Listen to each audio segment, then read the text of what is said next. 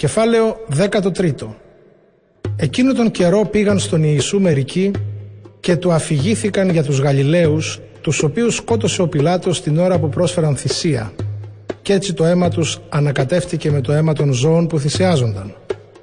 Ο Ιησούς τους είπε «Νομίζετε ότι αυτοί οι Γαλιλαίοι επειδή τα άπαθαν αυτά ήταν πιο αμαρτωλοί από όλους τους άλλους Γαλιλαίους; Σας βεβαιώνω πως όχι. Αν όμως δεν μετανοήσετε, θα χαθείτε όλοι σας με τον ίδιο τρόπο. Ή μήπως νομίζετε ότι εκείνοι οι 18 που έπεσε πάνω τους ο πύργος στο Σιλουάμ και τους σκότωσε ήταν χειρότεροι από όλους τους ανθρώπους που κατοικούν στην Ιερουσαλήμ; Σας βεβαιώνω πως όχι. Αν όμως δεν μετανοήσετε, όλοι θα χαθείτε κατά τον ίδιο τρόπο. Ο Ιησούς τους είπε ακόμη την ακόλουθη παραβολή. Κάποιος είχε φυτέψει στο αμπέλι του μια σικιά. Όταν όμως πήγε να μαζέψει από αυτή τη σίκα, δεν βρήκε. Είπε τότε στον αμπελουργό «Τρία χρόνια τώρα έρχομαι σε αυτή τη σικιά να βρω σίκα και δεν βρίσκω». Κόψε την λοιπόν για να μην αχρηστεύει και το έδαφος. Εκείνος το απάντησε Άφησε την κύριε και τούτη τη χρονιά για να της σκάψω γύρω γύρω και να της βάλω κοπριά. Και αν κάνει καρπό, την αφήνεις. Αλλιώς θα την κόψεις στο μέλλον. Ένα Σάββατο δίδασκε ο Ιησούς σε μια συναγωγή. Εκεί βρισκόταν και μια γυναίκα 18 χρόνια άρρωστη από δαιμονικό πνεύμα. Ήταν κυρτωμένη και δεν μπορούσε καθόλου να ισιώσει το σώμα της. Όταν την είδε ο Ιησούς, τη φώναξε και της είπε «Γυναίκα, απαλλάσσεσαι από την αρρώστια σου». Έβαλε πάνω της τα χέρια του και αμέσως εκείνη ορθώθηκε και δόξαζε το Θεό. Ο αρχισυνάγωγος όμως, αγανακτισμένος που ο Ιησούς έκανε τη θεραπεία το Σάββατο, γύρισε στο πλήθος και είπε «Υπάρχουν έξι μέρες που επιτρέπεται να εργάζεται κανείς. Μέσα σε αυτές λοιπόν να έρχεστε και να θεραπεύεστε και όχι το Σάββατο. Ο Κύριος του απάντησε.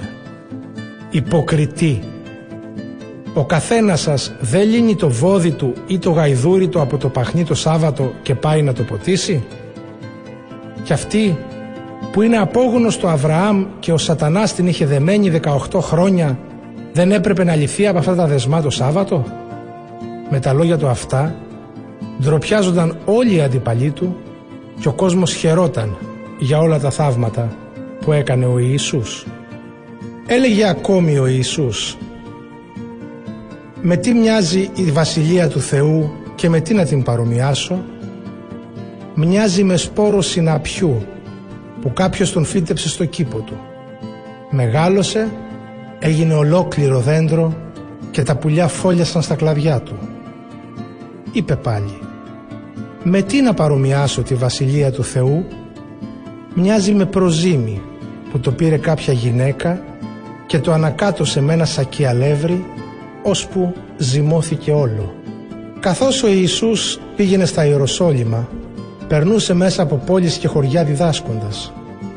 Κάποιος τον ρώτησε «Κύριε, είναι λίγοι αυτοί που θα σωθούν» Εκείνος τους απάντησε «Εσείς αγωνιστείτε να μπείτε από τη στενή πύλη γιατί σας βεβαιώνω πως πολλοί θα θελήσουν να μπουν και δεν θα μπορέσουν. Όταν έρθει η ώρα θα σηκωθεί ο οικοδεσπότης και θα μανταλώσει την πόρτα. Και εσείς θα σταθείτε απ' έξω και θα αρχίσετε να χτυπάτε λέγοντας «Κύριε, άνοιξέ μας». Τότε εκείνος θα σας απαντήσει «Δεν σας ξέρω, από πού είστε». Τότε θα αρχίσετε να λέτε «Εμείς φάγαμε και ήπιαμε μαζί σου και μας δίδαξε στις πλατείες μας. Και εκείνος θα σας πει «Σας λέω, δεν σας ξέρω από που είστε. Φύγετε από κοντά μου όλοι εσείς οι εργάτες του κακού. Εκεί θα κλαίτε και θα τρίζετε τα δόντια σας. Όταν θα δείτε τον Αβραάμ, τον Ισαάκ, τον Ιακώβ και όλους τους προφήτες στη Βασιλεία του Θεού και σας να σας πετάνε έξω.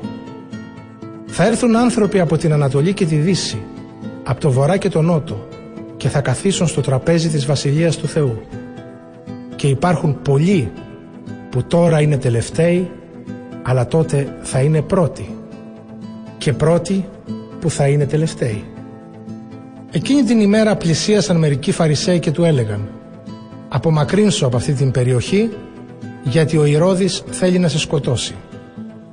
Εκείνος τους είπε «Πηγαίνετε να πείτε σε αυτή την Αλεπού πως σήμερα κι αύριο θεραπεύω δαιμονισμένους και γιατρεύω ασθενείς και την τρίτη μέρα θα φτάσει το έργο μου στο τέλος. Πείτε του πως αυτά θα γίνουν σήμερα κι αύριο και την επομένη θα συνεχίσω την πορεία μου γιατί δεν συνηθίζεται να σκοτώνουν προφήτη έξω από την Ιερουσαλήμ. Ιερουσαλήμ, Ιερουσαλήμ, εσύ που σκοτώνεις τους προφήτες και λιθοβολείς αυτούς που σου στέλνει ο Θεός. Πόσες φορές θέλησα να συνάξω τα παιδιά σου, όπως η κλώσσα τα κλωσόπουλά της κάτω από τις φτερούγες της, αλλά εσείς δεν το θελήσατε. Γι' αυτό ο τόπος σας θα ερημωθεί.